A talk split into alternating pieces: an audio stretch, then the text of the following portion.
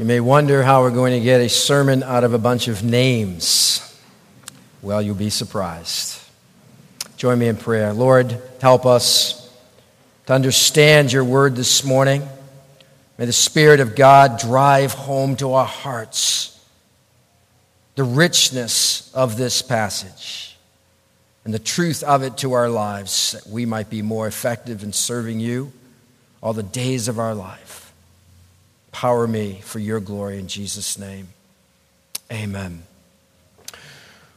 We can impress others from a distance, but we can only impact them up close.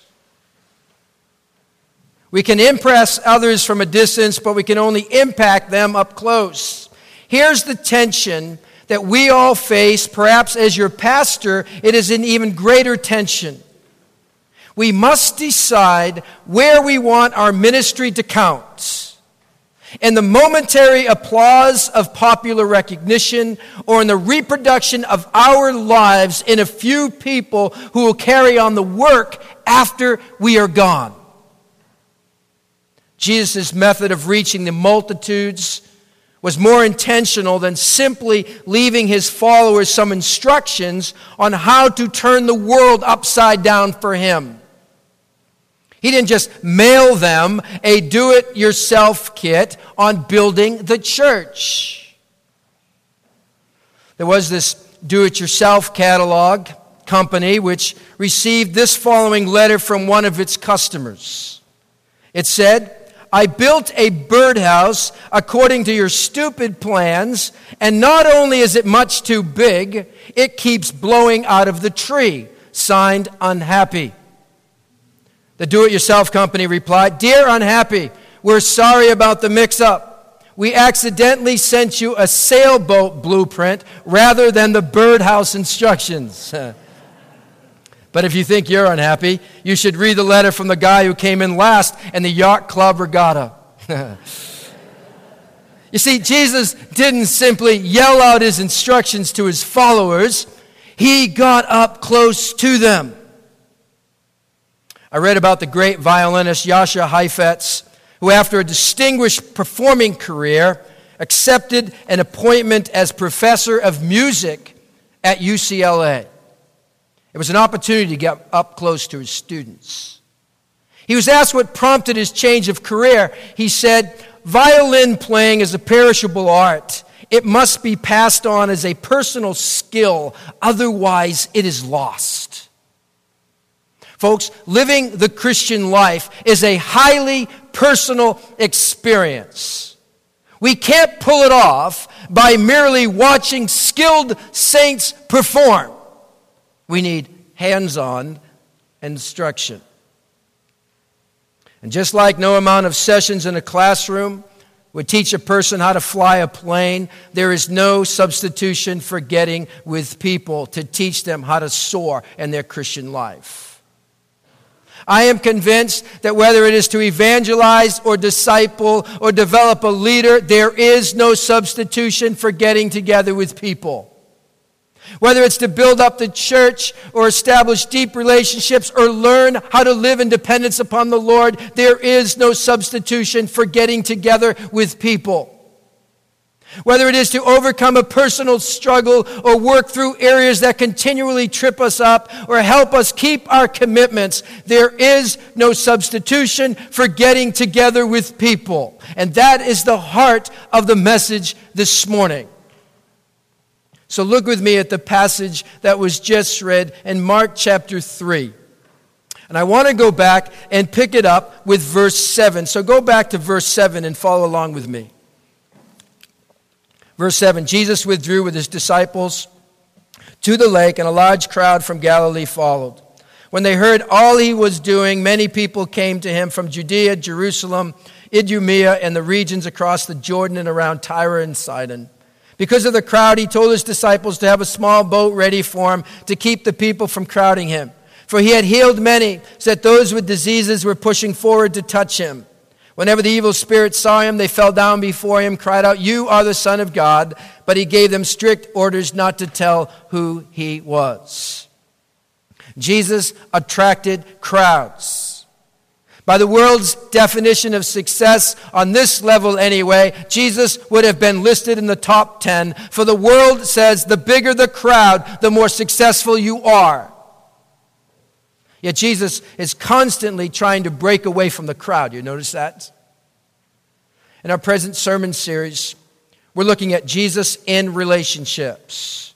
And it is no accident that this is where I would begin with you as your pastor.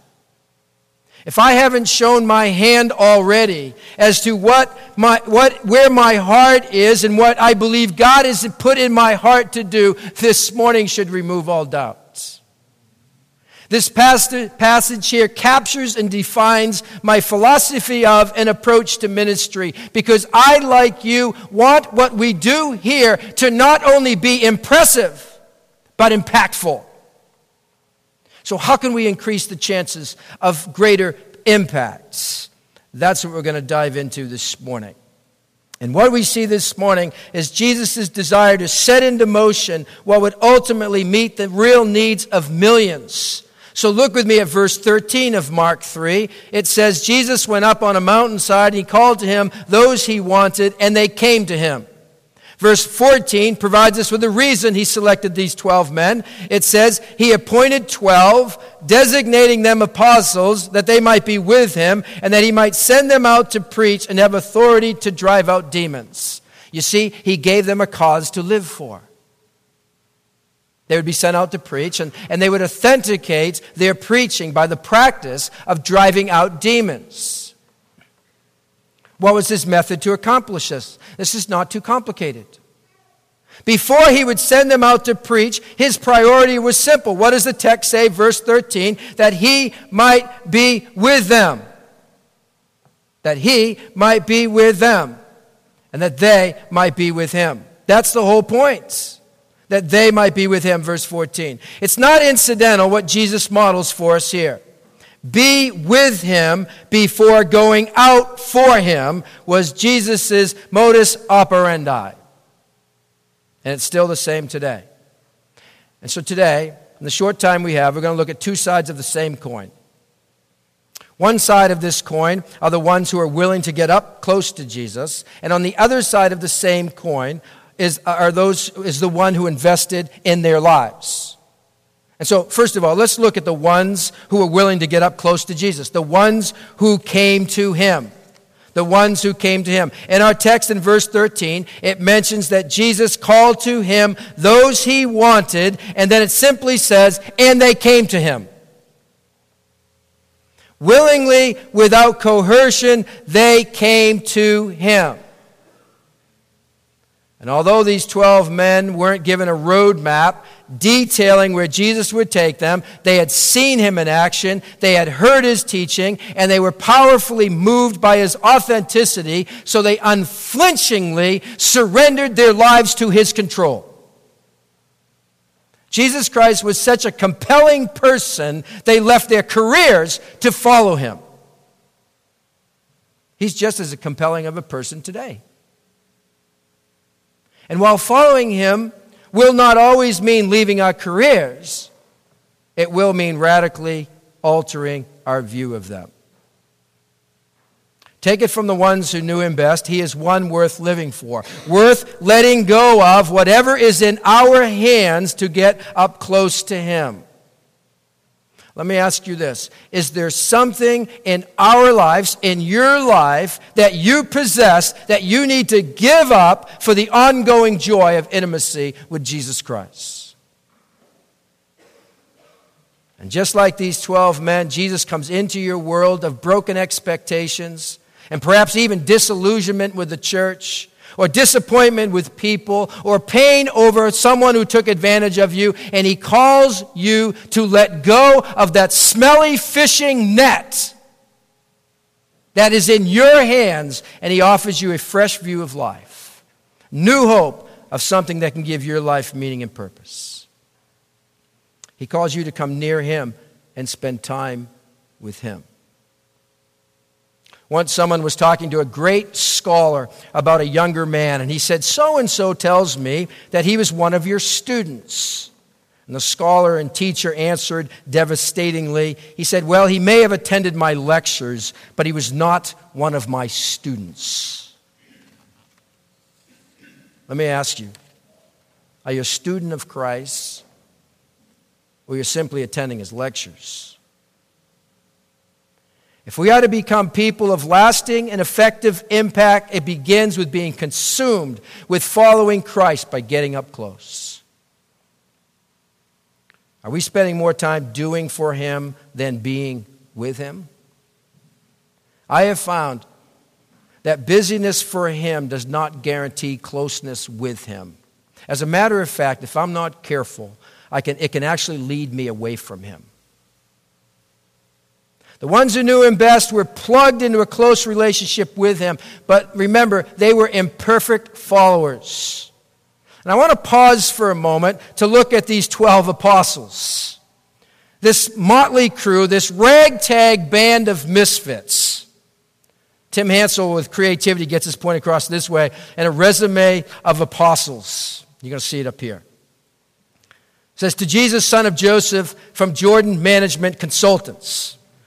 Dear sir, thank you for submitting the resumes of the 12 men you have picked for managerial positions in your new organization. All of them have now taken our battery of tests, and we have not only run the results through our computer, but also arranged personal interviews for each of them with our psychologist and consultant. It is the staff opinion that most of your nominees are lacking in background, education, and vocational aptitude for the type of enterprise you are undertaking. They do not have the team concept.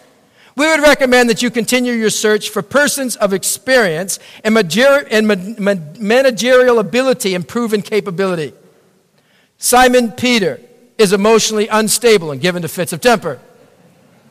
Andrew has absolutely no qualities of leadership. The two brothers, James and John, the sons of Zebedee, place personal interest above company loyalty. Thomas demonstrates a questioning attitude that would tend to undermine morale. We feel that it's our duty to tell you that Matthew had been blacklisted by the Greater Jerusalem Better Business Bureau. James, the son of Alphaeus, and Thaddeus definitely have radical leanings, and they both registered a high score on the manic depressive scale. One of the candidates, however, shows great potential. He is a man of ability and resourcefulness, meets people well, has a keen business mind, and has contacts in high places. He is highly motivated, ambitious, and responsible. We recommend Judas Iscariot as your controller and right-hand man. All of the other profiles are self-explanatory. We wish you every success in your new venture. Sincerely, Jordan Management Consultants. Now, folks, this is quite a group. It's quite a group. It's been said, it's hard to soar with eagles when you live with turkeys. So they lived with. So they were to each other. And as Jesus is teaching them about servant leadership, they're fighting over who deserves the most favored position. After each miracle, they fret about the next difficult situation. Can he feed the 5,000? Oh, wait. Can he feed the 4,000 now? They were self-serving, competitive, forgetful, slow to learn, and even slower to unlearn. It appeared at times they even slowed Jesus down. These guys are not your model of perfection, but they are a model of promise that God can use you and that God can use me. It is their ordinariness that gives me hope. The genius of Jesus' choice of these guys is that when we look at them, it's like looking in a mirror, isn't it? We can see the impulsiveness of Peter. We can see the apprehension of Andrew. We can see the skepticism of Thomas. We can see the attitude of why certain things can't be done like Philip. And we can even see in ourselves the mutinous leanings of Judas, a man who just couldn't take it. Now, there's something else I see in this diverse group as a lesson for me in being involved in people's lives. At the risk of stating the obvious, I'm going to say it anyway. We are all different. You can't all be normal like me. That's what we think. We are a diverse group, but we all have one overriding, all-compelling reality in common. We are followers of Jesus Christ. And the more consumed we are with Christ, the less consumed we are with our differences. We looked at how those who came to him. We got to be with him before we can go out for him. I want to look at the second side of the same coin, the one who chose to spend time with him. Just briefly, the one who chose to spend time with him. Jesus showed respect for them by giving them time. And other than the cross, there was nothing in Jesus' 3 years of ministry more important than what he's doing here with these 12 guys. They needed to be with him before going out for him. He let them see his heart in action. He let them understand how his mind works. He invited them to join him on a journey of dependence upon his Father. They were going to travel with him, learn from him, eat with him, live with him. They would be with Jesus when he stubbed his toe. They would be with Jesus when he waited in line. They would be with Jesus when he received too much change back from a sale. They would be with Jesus when he was hungry, when he was tired, when he was peopled to death. They were with him when he was criticized, when he was misunderstood, and when he was being set up by some smooth religious characters. Jesus gave himself to men who were different in temperament, background, and economic status, and they failed him. They are often described as dull in hearing. They had their weaknesses, problems, maybe we'd even call disorders, yet he stayed with them, believed in them, selflessly contributed his time and energy to them, and loved them all the way to the cross. To most, they were more trouble than they were worth. Well, except everyone except Jesus. Jesus was not threatened by temporary setbacks, for Christ's risk was all part of the training regime. You know, I stand here this morning, I've thought about it a lot this week, because I think of one man who took the risk and chose to spend time with me up close. He came alongside of me to mentor me when I was nothing but a young whippersnapper causing all kinds of problems. He looked beyond that. He had incredible patience. I had so many rough edges.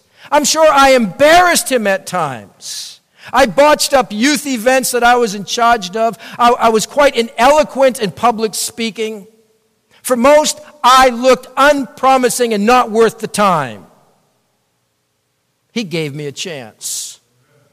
And I am in ministry today largely because of this one man's willingness to invest in me and impact me up close. Will you take the risk of involving yourself in others' lives? Or do you want to stay at a distance? If so, why is that?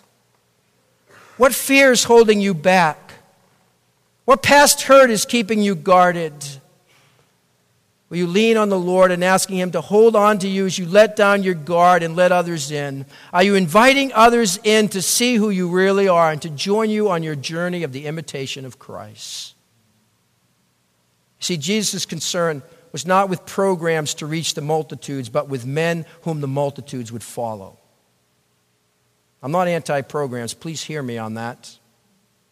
But no doubt, much of what churches have across America would be considered impressive.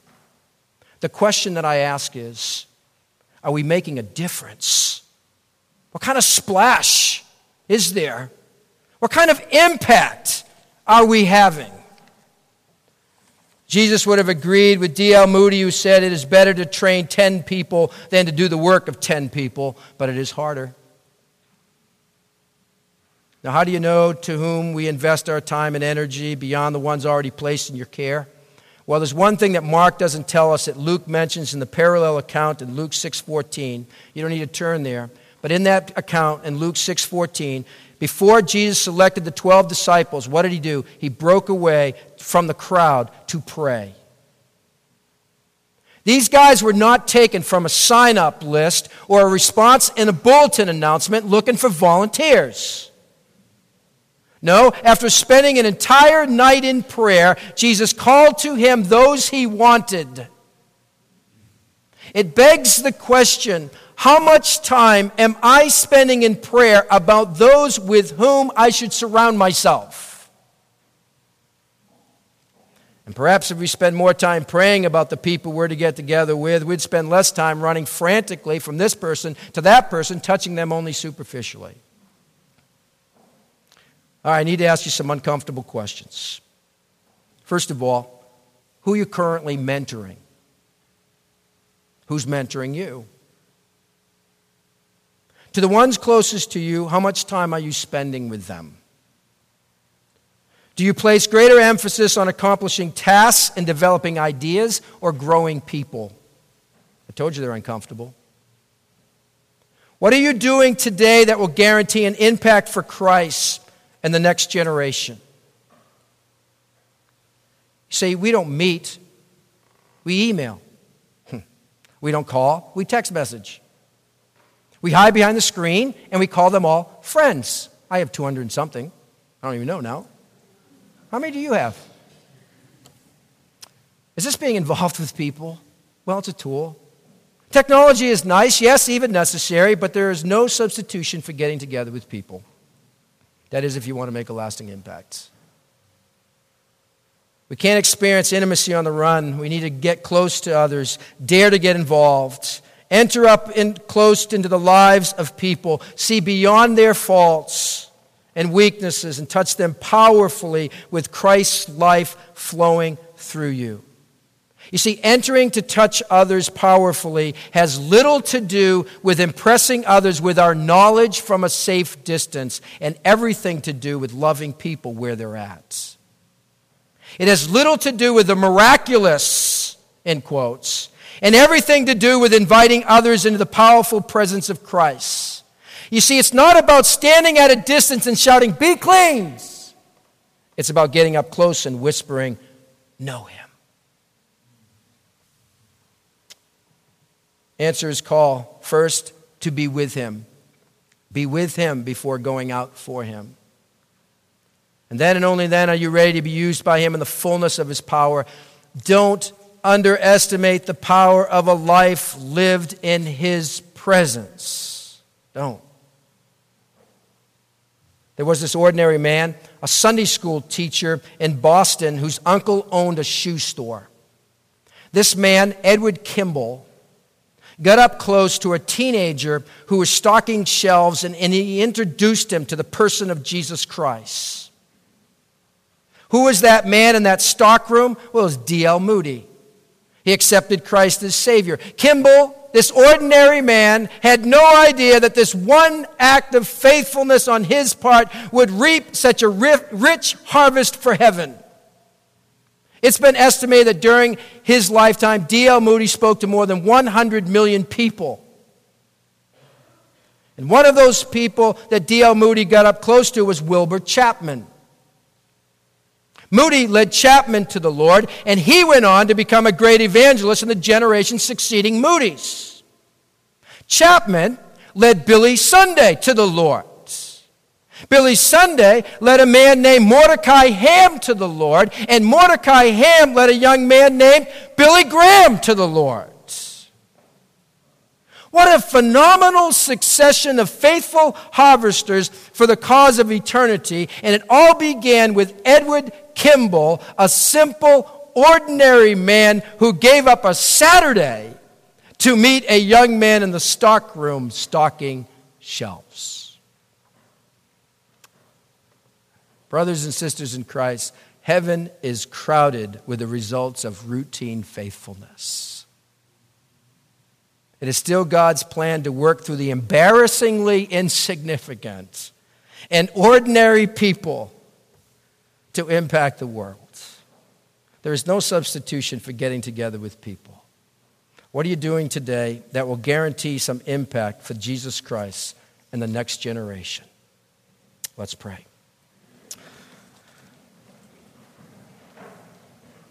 Lord, thank you for this model from Jesus' life of being up close to others. And I pray that as we leave here this morning, even before we leave here this morning, that we would touch others with Christ's love, that we'd be a blessing to those around us. May that be our prayer. God, make me a blessing. And who knows how you might use that in someone's life today.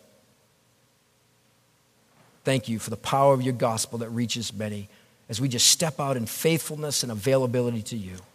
Use us, I pray in Jesus' name. Amen.